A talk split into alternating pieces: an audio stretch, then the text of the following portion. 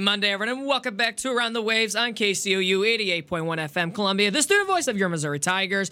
My name is Luca Vitale, alongside me, Ben Schmidt, Justin Kraft. Let's get going here.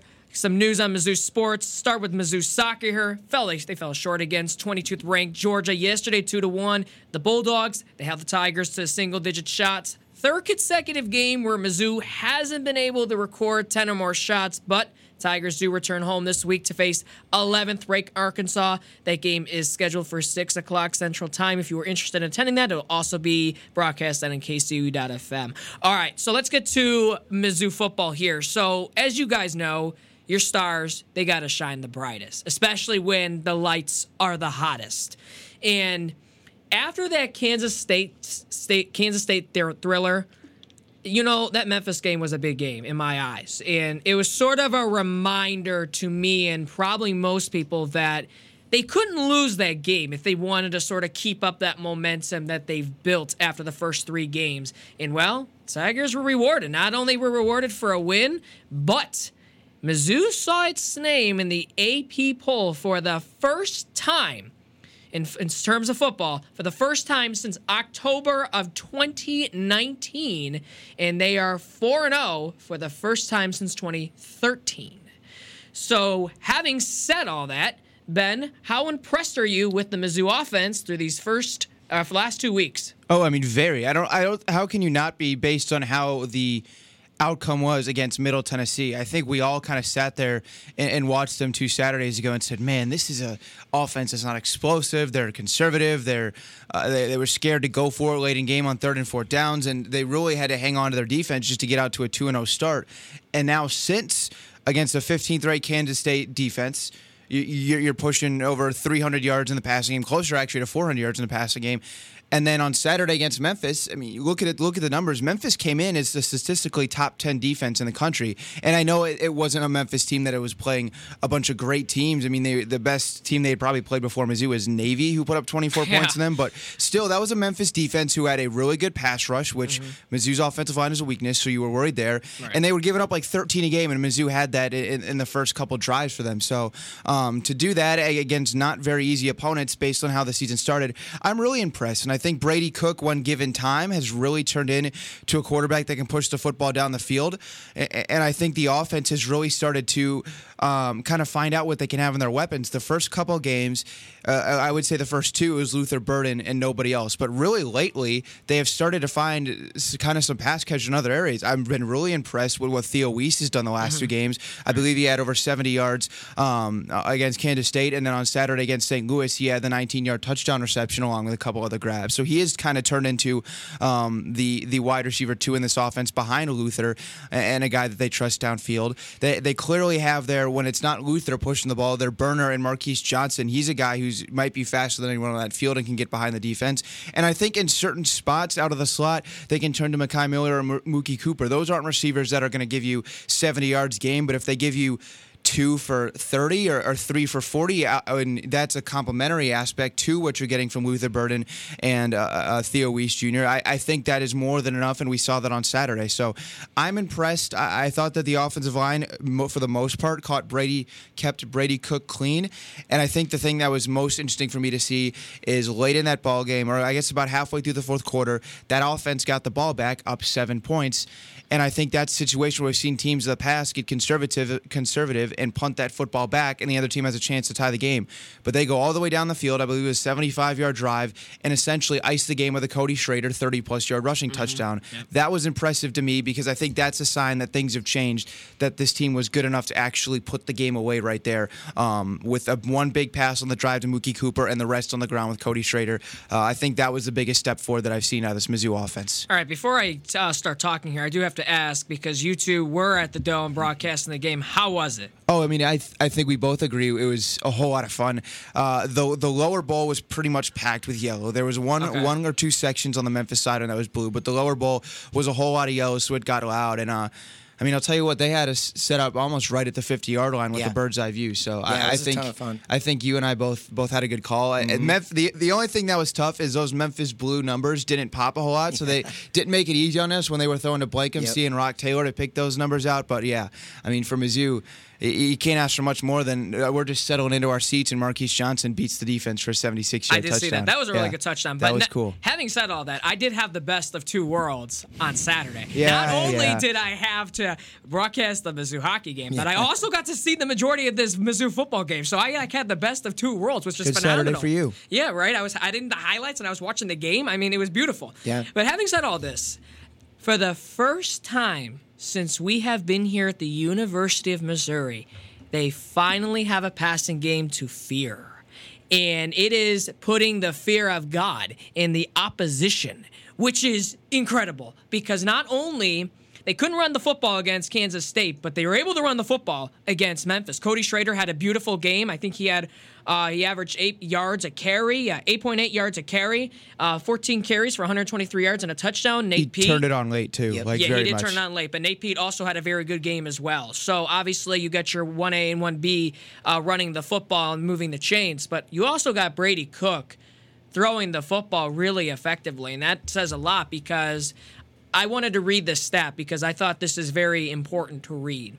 Before the Kansas State game, Brady Cook had zero career 300 yard performances prior to that game. He's achieved that in back to back games now. Mm-hmm. So Brady Cook, he let's look very good. Let the dude cook, okay? We have seen after last season, what did he struggle to do last season, even for the first two games of this year? Throwing the ball down the field. He looks like he can throw the ball down the field pretty well. In fact, Kirby Moore is utilizing his wide receivers to his advantage, giving them a chance to catch the ball down the field, especially Luther Burden. And you can even throw Theo Wease in there and Marquis Johnson, especially that 75 yard, uh, 75 yard dime. But there, he is utilizing Brady Cook to his strengths. He is utilizing the wide receivers to their strengths. He's opening the playbook, and that is exactly what they've done the last two games. And a beautiful time to do that before SEC play is this weekend against Vanderbilt. So that's even beautiful. But it's not exactly, this isn't bad for a quarterback that many people had no hope for entering the season. And even last season, zero hope. They wanted Sam Horn. Uh, looks like the uh, tables have turned. It looks like the narrative has changed quite a bit. I, I will say this real quick before I let you go, Justin. Yeah, we no, we good. had this discussion, the three of us, the class that we're all in last week. Like, Yeah. You think Nick Saban would rather have Brady Cook or Jalen Milroe right now? Yeah, Brady I, Cook. I legitimately I do like. think Brady Cook. that's I hard. cra- I a good really. Say, I, I have to say it. Okay. Yeah, I that's really nuts. do. Well, yeah. I mean, obviously, it's hard to sit up there and say I'd rather have a Missouri quarterback over a Bel- Alabama quarterback. You know what? But guess what? The tables have turned. But I will say this: a lot of Cook's passes last year were behind the line of scrimmage or at the line of scrimmage. So uh, think of uh, Luke Getsy's play calling right now. But this year, it's about airing it out in trusting the wide receiver. So, which means it's a good sign moving forward. And the wide receiver room moving into this year, we knew was a strength of this Missouri team. And sure enough, we are seeing it with our two eyes on the field. Now, obviously, we know Luther Burden is a star himself, and we're finally seeing it. After last season, he was not utilized correctly. This year, this dude is being utilized correctly. It's about time. There's plenty of talent up and down the roster at the wide receiver position. We understand this. And if Brady Cook is going to be successful this year, he needed to know Kirby Moore and Brady Cook. They needed to trust his guys more and they had to let them do their plays. Kirby Moore knew that and he let it do it. And that's exactly what he has done. And I am very proud of Kirby Moore for that reason and Brady Cook for that reason itself. The one thing that is a concern going going into SEC play. I'm sure you guys could agree with me because you have seen it. You called the game on Saturday. Third down conversions. That is a major problem going into SEC play on offense and on defense. Yeah, Yeah. that's. I was just gonna say too that Mm-hmm. that fourth down play too, like a fourth and one, you need a yard, and they call it like a play action, and I Brady had to throw like a jump. I didn't I like that didn't- play I call. like it yeah, so No, just a yeah. little nitpicking. That's all. yes, yeah, that's that's what we're doing because they scored 34 points. I mean, Right. I'm that's- just nitpicking. Yep, That's yep. all. No, yeah, I was very impressed on Saturday when Ben and I were on the call. Kirby Moore did what was needed to be done and open up the playbook, let Brady throw the football down the field and let him cook, and that's exactly what Brady did. And really, I was very impressed with how the Missouri offense was able to bounce back because they were up seven nothing. They scored on the opening drive. Then Memphis responded. They put up three points, got the field goal, and then Cody Schrader fumbled. Looked like the tide was turning. All the momentum was going to Memphis. Then they scored a touchdown off off that Cody Schrader fumble. Then they mm-hmm. went up 10-7 and it looked like, you know, Memphis had all the momentum at the end of the quarter, but then right away this Missouri offense and this defense really kicked it into gear. Right. And then once, you know, Missouri scored 10 unanswered. They went up 17 to 10. They just didn't look back from there. And especially one thing that Drinkwitz said coming into this game against Memphis was our defense needs to show up as well. Our offense has been playing really well, but we need to force takeaways on the defensive side of the ball. And that's what they did against Henigan on Saturday. They picked them off twice. Right. And uh, Carnell had a big pick there with Memphis driving late in the second half. And uh, I think it was there in that third quarter. Yeah, Henigan tried to throw it over the middle, and Carnell jumped it and was able to pick it off. And possibly Memphis could have put points on the board, cut it to one score lead, or even a touchdown. They could have cut it to three because they were they were down um, 27-17 at that time. But yeah, it was just a great performance all around, and it's just something to really watch, you know, and keep on the radar. If this Missouri offense keeps it up and this defense keeps playing at this level, can Mizzou keep finding a way to just write the script and say, hey, the last script? time, yes, the last time we were 4 0 was a decade, decade ago with Gary Pinkel. And they made it to the SEC title game. They won the SEC East. Mm-hmm. This is a possibility to really consider. Well, yeah, no one's saying they can't. know, yeah, It's just a matter of fixing the little things as they Uh-huh. had in SEC play. for sure. Yeah, That's all Because it's going to get tougher. you know, Exactly. especially with SEC, you know, slate of games So still to play. you get your pre you get your pre-test game Yeah. and your track game this upcoming weekend against Vanderbilt. Mm-hmm. First game of the season on the road. You're in Nashville. I don't know where they play in exactly in Nashville because that stadium's still getting It might be a high school stadium. in- A high school stadium. It doesn't matter. You're still on the road, regardless wherever you are in the state of Tennessee. Um, but nevertheless, I do want to point out one thing. So yes, the offense has looked phenomenal Mm-hmm. throughout the se- season thus far. I will say this: there is one thing besides the third down conversions on both sides of the ball they need to correct. They got to fix the mental mistakes. There's just too many mental mistakes Yeah. they have made. So obviously they were 0 8 on third down in that game. They had to settle for field goals. I think one of them was inside the Memphis 15 yard line on a couple occasions, if I'm not mistaken. Then you got Cody Schrader fumbling the ball on their own 10 yard line. That's another mental mistake, which almost led to a Memphis touchdown directly Mm-hmm. after that. But once again, I think most importantly, the penalties are once again a problem. Yeah. Okay? You finish the day with four penalties on offense two holds and two false starts. Okay? And I believe there was another Luther Burden unnecessary roughness one, if I'm not mistaken. But you have got to get rid of these penalties, okay? And then the defense. You're missing tackles left and right. You cannot be having those mistakes where you're having missed tackles, you have clear coverage busts. You can't have this. When you're going up against someone like Georgia, when you're at their place in Athens, when Knoxville in Tennessee, when they come here and they play Mizzou, you cannot be having those mental mistakes. You have mm-hmm. got to clean those up before you go up against somebody like Tennessee, when you go up against someone like Georgia, when you go up against someone like Kentucky. You got to fix those mental mistakes. Otherwise, it could potentially cost you the game. No, yeah, I totally agree, and that's what Ben and I saw on Saturday when we were calling the game. Was there were two times Memphis had the football and they were backed up, and it's like okay, Missouri's defense needs to stand. It was like third down and seventeen. Then there was another time it was like third down and 10, third down and twelve, and they just weren't able to stop Memphis, and Memphis was able to pick up the first downs on those you know drives, and that's really one thing the defense is going to have to really find a way to really you know uh, shape up and is you know stopping those opposing offenses when they have them backed up, and especially if we're going to give up first downs left and right to LSU, who we play in two weeks, coming to you know Como, and a big game and possibly college game day. I know we've all been Uh, talking the- about it. you want to hear some terrible news? It's 11 a.m. It's an 11 a.m. Oh, kick. man. Yeah. Well, it's an. o- yeah, maybe we'll get some Oh, wow. SEC Nation type Gross. of college game day or something. You know? Yeah. but no sleeping. they got to find a way against you know good caliber top five teams like Georgia, like LSU. They're gonna LSU, have to find a way to you know shut them down on third down and long. I think another thing too is, and like I don't know how you you don't really fix this unless you're getting turnovers, um, which they had a couple.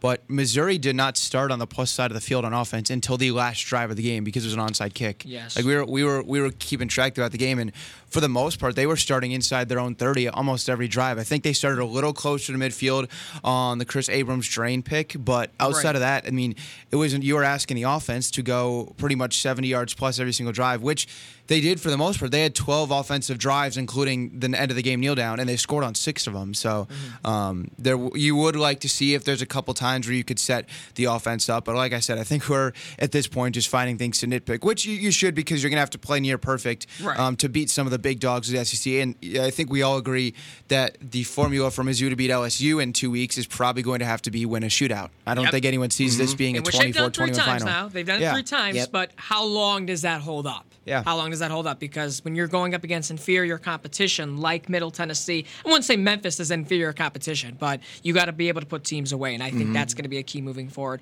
All right, we're going to do a quick commercial break after that. NFL news. We'll be right back on KCOU 88.1 FM. The Missouri Army National Guard can help you get the education you need to land the career you've always wanted. The Guard will pay up to 100% of your tuition for up to 39 credit hours per academic year at 90 colleges and tech schools across the state. You're eligible as soon as you enlist. Learn more about the many benefits that come with serving part time in the Missouri Army National Guard. Visit NationalGuard.com today. Sponsored by the Missouri Army National Guard, aired by the Missouri Broadcasters Association and this station.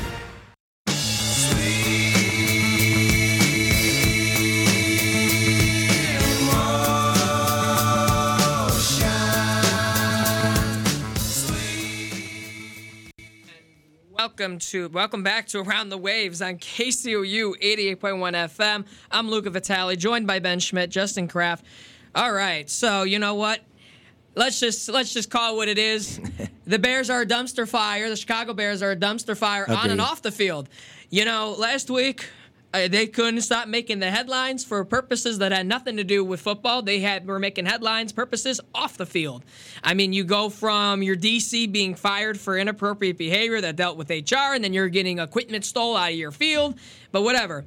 General Manager Ryan Poles and head coach Matt Eberflus used one word repeatedly this past week to describe what the Chicago Bears were going through adversity. Oh, okay. okay. We all go through adversity in mm-hmm. life. That's fair, Yeah. right? That's fair. So, you t- you wanted to see the team culture was made of going into Arrowhead and how your 0 2 squad would respond after a very distracting week at, at Halas Hall. And what do you do? You put up literally a goose egg if it weren't for garbage time. Honestly, What was it? 41-10, I believe was the final score. I turned it off after the first quarter because that was embarrassing. DJ itself. Moore was great for my fantasy team, Don't though. care. I needed that. Don't care. All right, if fan, I don't even know why you even drafted him, but um, Yeah, he helped me out too. Don't care. All right. So before I ask this question to you, Justin, because we're going to give Ben the floor for the Vikings. Yeah, we will. You know, this is the fun part for you. I remember going into this season, hearing you say that this Bears team was going to win 10 games, that they were going to win 10 games, that they had a chance to make the playoffs. Justin Fields was going to play MVP football. It was going to be okay. The defense was going to look great. I would love to see will they have the first pick again next year in the draft? Please take the floor. Go ahead. No, they totally will. You're totally right about that. They might even have the first two picks of Mm-hmm. Yeah. Mm-hmm. next year's draft with how the Carolina Panthers are playing. I Not guess they're just trying to help out to the play like Bears. yeah, so it is just so disappointing the way the Bears have, you know, started this season 0 and 3. And it just looks like every time Justin Fields goes to the podium for the post game press conference, He talks he much. looks so like depressed. He looks like he doesn't want to be out there playing and be the starting quarterback I for the wouldn't either. Chicago Bears. Like it is just like you said, it is an absolute dumpster fire. The organization, the coaching staff, the defense looks like it doesn't even want to play. Like they just shut down. The offense shut down. Justin Fields is just running around like a chicken with his head cut off there the whole entire, you know, It's not a game yesterday against the. Chiefs. But it's just it's so shocking to see this franchise because the Bears are not historically like this bad like from season to season. Usually they're like you know they have one bad season they bounce back they win like seven eight games. They're mediocre. But really right now they've lost 13 consecutive games. That's the most in franchise history. And it just mm-hmm. looks like it's just going to keep on adding up. Mm-hmm. And man it is just absolute disappointment. I must have been just like a deer in headlights. I just thought i you know saw like just a script or something that said, "Hey, you know, Bears will po- promise you good luck and fortune to be good." Or I don't know. Maybe maybe it was a fortune cookie or something they ate from Panda here at the student center, and I saw something on it that said like Justin Fields will be the next like top five quarterback. Yeah, And I don't care. I think I got in the whole like thing with Dan Orlovsky, and he kind of convinced me too that Dan Orlovsky. Justin Fields is going to be all that. You know what? But, ugh. Dan Orlovsky's the same dude that ran bo- out of the end zone. Yeah, so we're not going to even yesterday. However, Poor Gardner Minshew, Gardner Minshew yeah. did it yesterday, so that's Uh-huh. going to make headlines. Yeah, All that's right, listen. Matt Eberflus, like you said, has the worst winning percentage in Bears yeah, history. three and seventeen. I have to go back to Abe Gibron back in the 70s as looking as the second worst coach in modern in the modern era. Yeah. You yes, you could point to Mark Trestman, you could point to John Fox, that's fine. But Mm-hmm. Yeah. Abe Gibron is the first name that comes to my head after Matt Eberflus. Okay.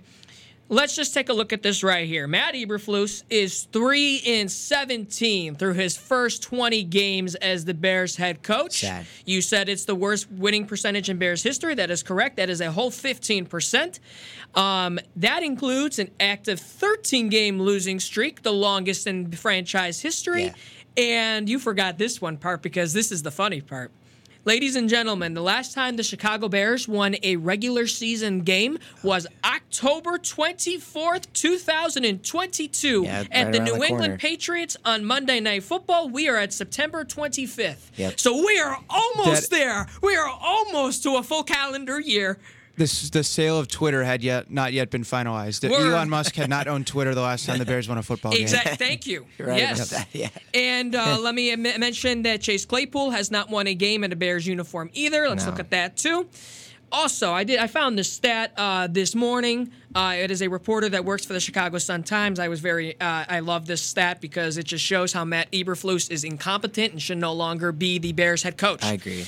The Bears had 51 plays on offense yesterday. That is the seventh time under Matt Eberflus they've had 51 players or fewer. That is the most in the league in that span. They are 0 7 in those games, which I think is common sense. Under Matt Nagy, that happened 65 times. So it only ha- it ha- uh, 65 games. Excuse me. He coached 65 games for the Bears. Matt Eberflus has coached 20 thus far. Under Matt Nagy, it only happened five times. Wow. So let's keep in That's mind: shocking. stats are stats, facts are facts. Okay. For sure. What does this game look like to me? What does this season look like to me? Well, it looks like your hits philosophy, Matt uh, Matt Eberflus, is not working. This team does not look interested in playing football. This team is uninspired to play in football. They look like they're deer in headlights out there. They don't look ready to go up against any sort of competition. I think the Arizona Cardinals would beat this team by 30 if they were to play them today. The Broncos would probably beat them by The 30. and they Broncos are already favored at Soldier Field next weekend, which, by the way, is the same team that lost by 50 yesterday. 70 I'm not kidding you. We're not making that up.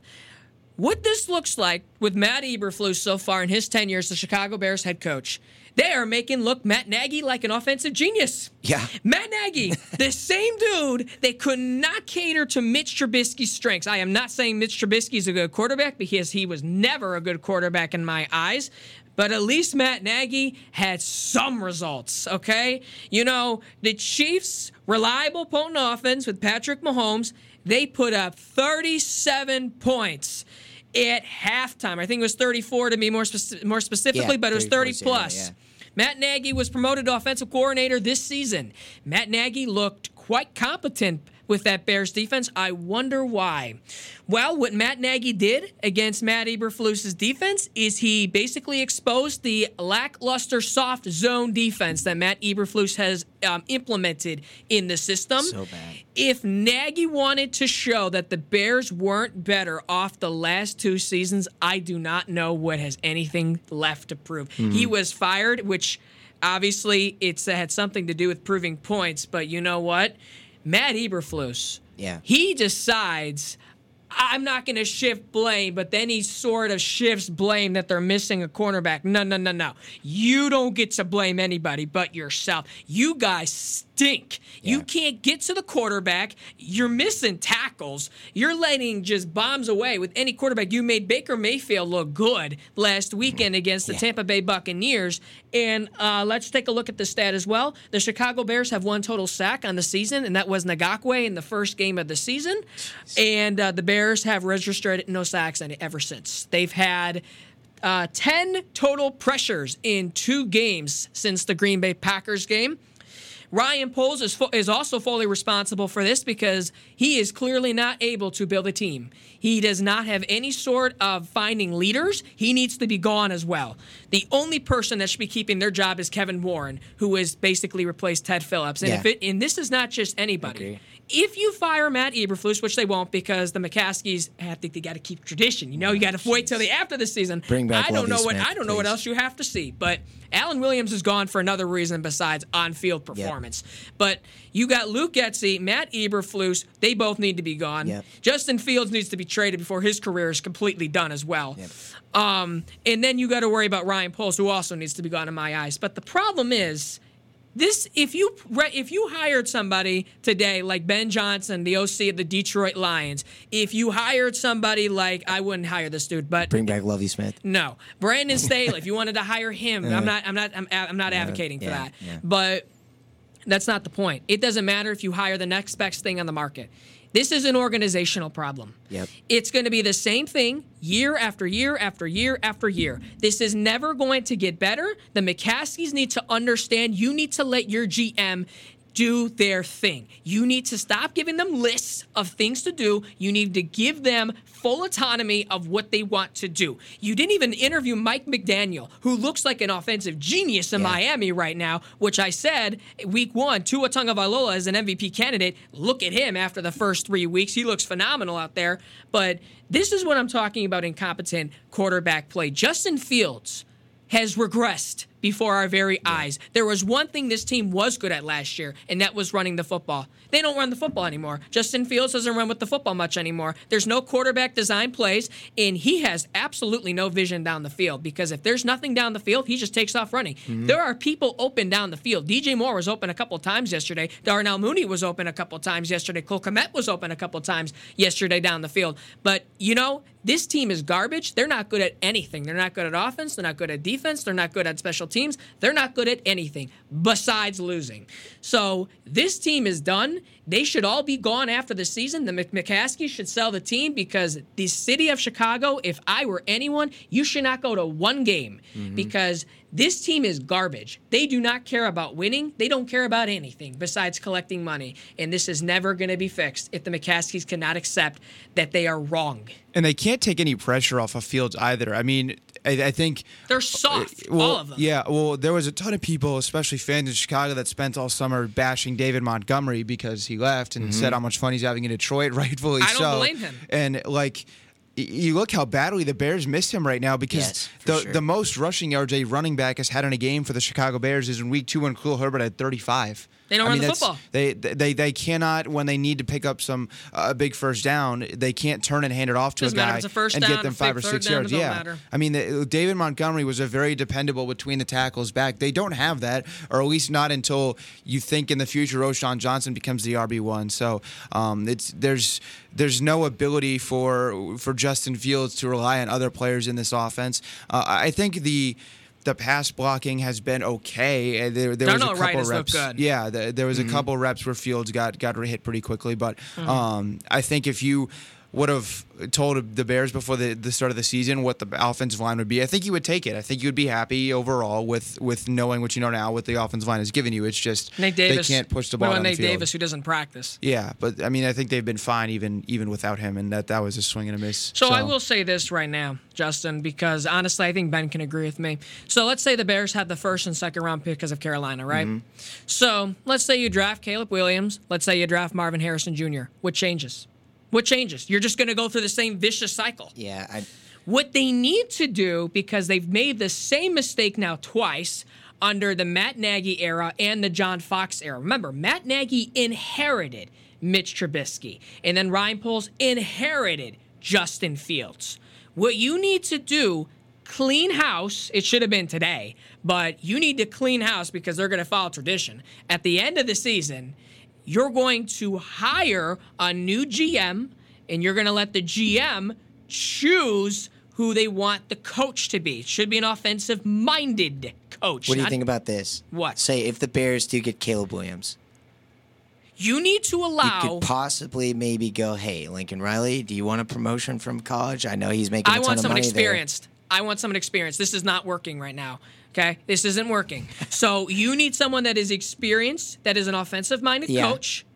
They will call the plays, and then they will hire their own DC. I would kill right now to bring Vic Fangio back to make this defense look at least Yeah. halfway decent. A DC, not the head coach. The Bears are like asking to win the lottery at this point. So you need to allow the GM, unlike the previous two regimes, to pick their quarterback. Because it totally would be the Bears to hire Dan Quinn because they think they're a genius of doing that, and then they think they would be a genius of drafting Drake Maye.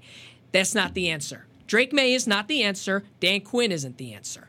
That's all I got to say for that. Unless Yep. you got something else to say, I will give the floor to Ben about the Vikings. hey, all they need to do, if you're a Bears fan, hopefully they win the season's over. It was over after the first game. for the season to be successful. But Whatever. That's They're, it. They'll Yeah. win two games if lucky.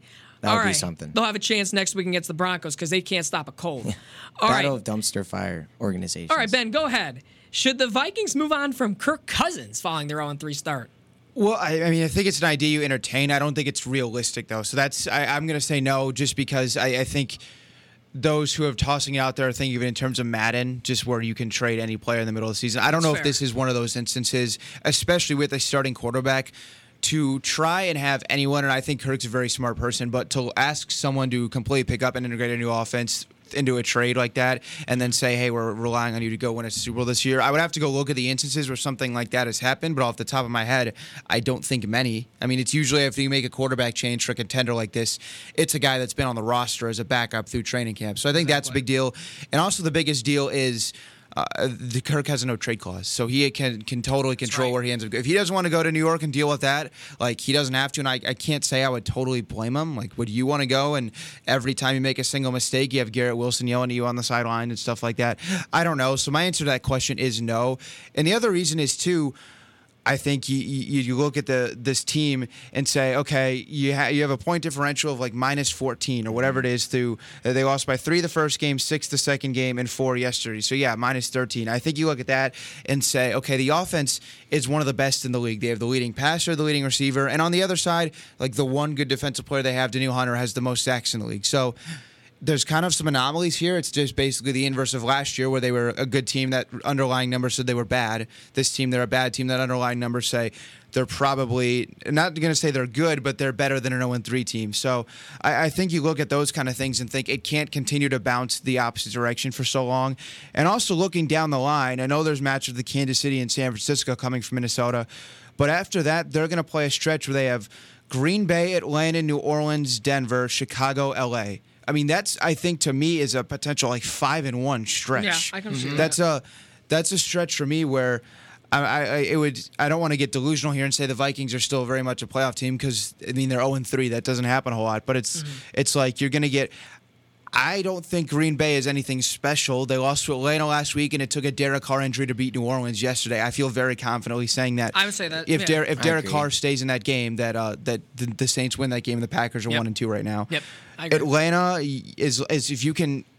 And If they can't that's- run the yes, football, they, I don't trust done. Desmond Ridder. Yeah. New Orleans potentially against Jameis Winston. I, I think that's a winnable game. Denver's horrible. Chicago also horrible, and they're going to play Chicago twice too. So those are some That's games. I, I think there's a game, uh, a stretch there in the middle where it's like, okay, if if you can clean up some of the stupid mistakes.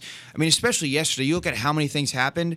Yep. The Vikings defensive back Akayleb Evans, Mizzou grad, interception that bounced off his hands and helmet, turned into a touchdown for the Chargers. And then at the end of the game, a pass that was put right on TJ Hockenson's hands, tips up into the air, tipped twice, interception. So I think stuff like that where it's just it has to even out a little bit.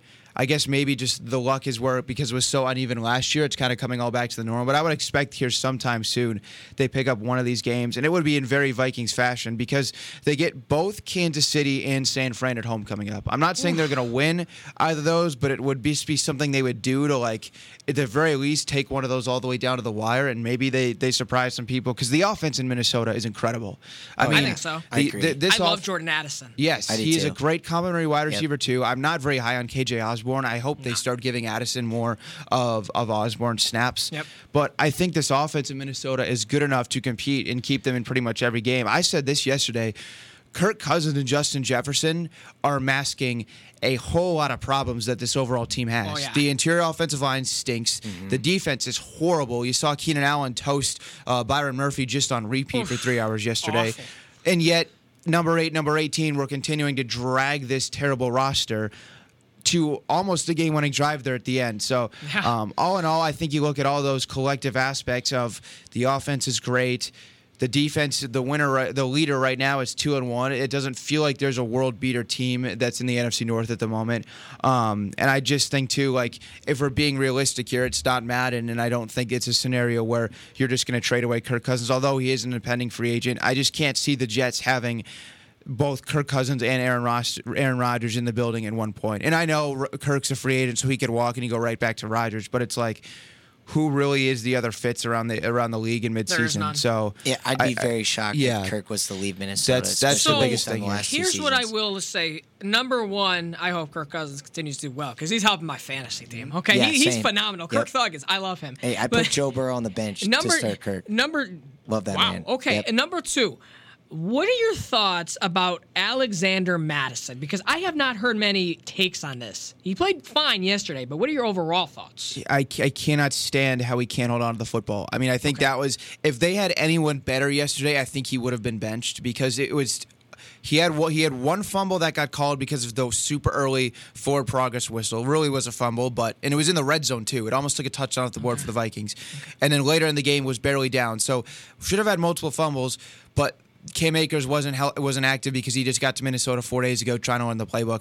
I think Cam Akers is more explosive than Alexander Mattison, and I would hope that if this continues for Mattison, um, that that Akers gets more of the work. And I'm not saying Akers is a great running back either. There's a reason that LA traded him. Akers' efficiency outside of a couple late games last year is not very good, but I, I I think looking back to yesterday, he faced a bad defensive run game in the Chargers. Uh, we- we see, you know, that defensive line cannot stop the run like they can stop the pass, and he took advantage of it. Yes, the stats look good yesterday, but I think if you watch the game, it wasn't like Alexander Mattison was was breaking tackles at the line of scrimmage. He was running through open holes and then going down the first hit he took five yards past the line of scrimmage. So that is a major issue. I think Kevin O'Connell knows it's a major issue, and I, I would just hope that they start to turn to hopefully a little bit more the home run hitter that Cam Akers is. Okay. And once again, I'm not expecting big things, but and the last thing I'll say about this, just because Alexander Mattison stinks doesn't mean that the Vikings were wrong to cut Dalvin Cook because Dalvin Cook also stinks. He's, oh, I think, over the hill very clearly at this point. Yes. It was just the fact the Vikings had no good running backs in the room the last couple of years. So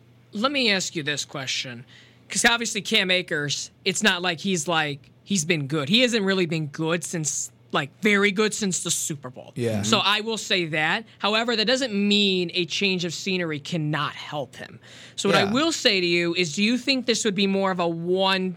1A, 1B sort of thing. I do. I do think it's going to be. I think they're going to trust Mattison more between the tackles. Okay. Um, And then Akers in the red zone. Ac- Akers potentially on on passing stuff. May, I Okay. maybe in the red zone if you're going to run kind of like wide zone type of things, and you I think you would rather have him try and beat a guy to the outside.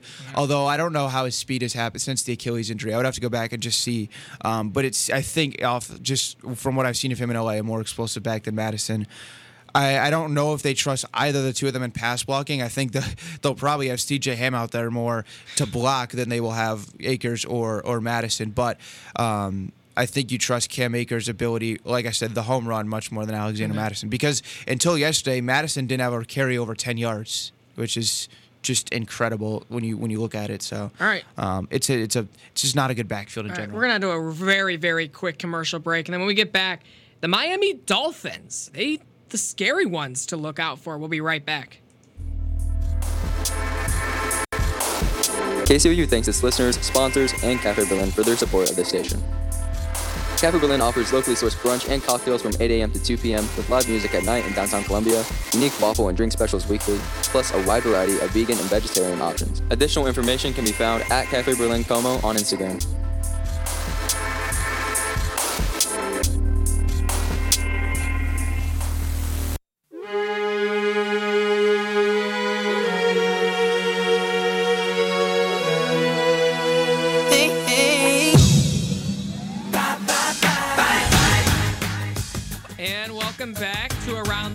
On KCOU 88.1 FM. Bye, bye, bye. That is basically what the Dolphins said to the Denver Good one. Broncos. That was really good. Exactly what they said to them as soon as that, as soon as kickoff happened yesterday. The, I got to admit, that was a the Miami Dolphins took the Denver Broncos to the woodshed. Yep. And oh, Chopped oh, and by up. the way, that was without Jaylen Waddle on the offense. That's very important to mention because the Miami Dolphins scored 70 points against the Denver Broncos, and they were doing it as well with backups. Mike White scored a touchdown, and Tu- I think I don't know when Tua was out exactly, but I think this is important to mention as well. The Dolphins put more points on the board than any other team had since the Washington when they were back then scored a league record 72 in Yep. 1966 and obviously you guys knew about the yards record and all that good stuff. But you know what? I'll ask justin first. Are the miami dolphins the scariest team in the league? I think they are, especially how explosive they are. And you just witnessed it yesterday, putting up 70 points without your wide receiver two and Jaylen Waddle, and you just completely destroyed this Broncos defense, which coming into the season was you know a top 10 defense, but they're dumpster fire at the moment as well. But this offense just looks so elite. Tua is playing at an all-time high. He looks like the MVP right now. Hmm, I- if you had to write that. him off. I wonder who said And uh, oh well, I, yeah, I'll give you that shout out, Luca. i did say that i said that And I, I agree at the moment too, as looking like that. And if they can keep this up, Achane, oh my gosh, did he play exceptionally well yesterday? Man, I wish I would have had him on my fantasy team. The way he played, 51 fantasy points, and then Mostert as well, pick him 34. They got you know one A, one B type of running okay. back game as well. I think this team is going to be hard to beat. I really wouldn't be like shocked if this team finds a way to just like I think the over under next week against the Bills is going to be like insane. Like it, I'd say over under would probably be like seventy. Okay. Because I feel like it's going to be like a fireworks slugfest between the two of them. But I think this Dolphins team is legit. I haven't, you know, said that they win the AFC East, which I still think they will, and they'll be a tough out in the playoffs when it comes to that time. Ladies and gentlemen, Mike, McDan- my, Mike McDaniel's here. If you think you are going to beat this team by limiting their passing attack, they will just run the ball down your throats. Yep. That is all they will do. If you're going to try to limit one of their part of their offense, they will just do the opposite. Yesterday, I obviously knew that the Denver Broncos were a little susceptible against the pass. I did not know they would be that susceptible against the run. Vance Joseph should have lost his job yesterday. That is how embarrassing it was. He should have not even been allowed to get on the team plane. That was embarrassing. De'Von Achane, who had his first career start yesterday, Yep. went for over 200 rushing yards. He looked phenomenal. Raheem Mostert looked phenomenal yesterday. Oh, and that is with Jeff Wilson Jr. coming back from IR in week five. I don't know where all this is going to be set in stone, but their backup that got hurt, I, I forgot his name. It just left, but it's on the t- tip of my tongue. I forgot his name, but I don't think he's going to find a role on this team anytime soon because I think De'Von Achane has taken that role for any for the f- time moving forward. This the scary thing is that the Dolphins they had 145 rushing yards against the Patriots because Bill Belichick wanted to limit the passing damage. The Broncos wanted to do the same thing. However, that didn't look great at halftime when Tua was perfect in police, uh, passing completion and had over 200 yards already in passing. That didn't look too good. But then you add Raheem Mostert and De'Von Achane. They have 350 rushing yards uh, combined, and they absolutely gashed the Broncos' first team defenders. And uh, oh yeah, Achane was not 100% healthy necessarily. So uh, that was really embarrassing if you really take everything into consideration. But Mike McDaniel, I think we need to start giving this man more credit because this dude is ridiculously creative on offense. I mean, I I have never seen anything like this before. What he's able to do with the different schemes, he puts defenses look like deer in headlights out there. I wanted to say this because Tim Hasselbeck mentioned this on SportsCenter last night. I thought it was a really good analysis, and I wanted to bring it here because what Mike McDaniel does, and you're uh, you're not going to like this comparison. It reminds me a little bit of what Matt Nagy did in 2018 with the Bears, but McDaniel does it much better because what happens is Oh, yeah. it's simple plays. But there's just so much window dressing that it throws the defense for a loop. I mean, it's like Yeah, when they one of the most uh, rushing touchdowns where it was a simple halfback draw, but there's a guy going on an end around and another guy in motion where you get everyone all out of sorts and then it's just a run. Or it's literally it was like the the no look pitch pass where it's just a simple like pitch to the running back, but there's like four different guys going everywhere. And I remember Nagy used to do the same thing in 2018 where they would put Gabriel in motion, motion out Cohen, all these different things. Taylor Gabriel. I Yeah, remember but him. the Dolphins just have better weapons and better execution, and just they it's schemed up overall better. But it's that type of thing that Mike McDaniel does so good, which it, it helps too when you can do all this window dressing and then still have Tyreek Hill and, and Jaylen Waddle running down the field, and even we saw Robbie Chosen cook Patrick Surtain, which is just nuts Yeah, because I don't that's think a I would ever see that, but Yeah. uh, we did. You know, and it actually was perfect for the narrative yesterday because it was just over after the. I think it was over after the first quarter because that's how embarrassing it really was. But you know, the thing is. That defense after the first game, I was very concerned because they looked lost out there, and obviously Jalen Ramsey, he is yet to come back from injury, so you'll have Xavien uh, Xavien Howard, and then you'll have uh, Jalen Ramsey on the other side. But you know, the thing is, the defense has looked better the first last two games. Yep. Uh, Vic Fangio's there right now. Uh, the Bears have very uh, familiarity with the uh, Vic Fangio, who is a very good DC in the league. Not exactly a good head coach, but a very good DC, and he's showing it right now in Miami.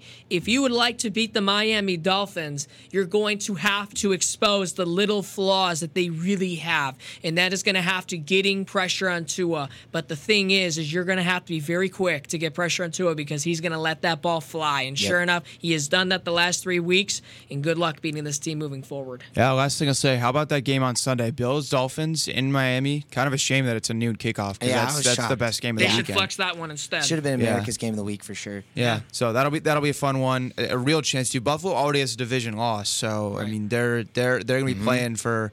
You know they still remember how the one finished last year, at least the early season one. They got them late in Buffalo, but yeah, that that'll be. If if I wasn't also gonna be watching Minnesota, that would probably be the game I'm most locked into. Buffalo versus uh, Same. Buff, Buffalo versus Miami. All right, that will conclude today's show. Everyone, Thanks for tuning into Around the Waves, and we'll see you next week.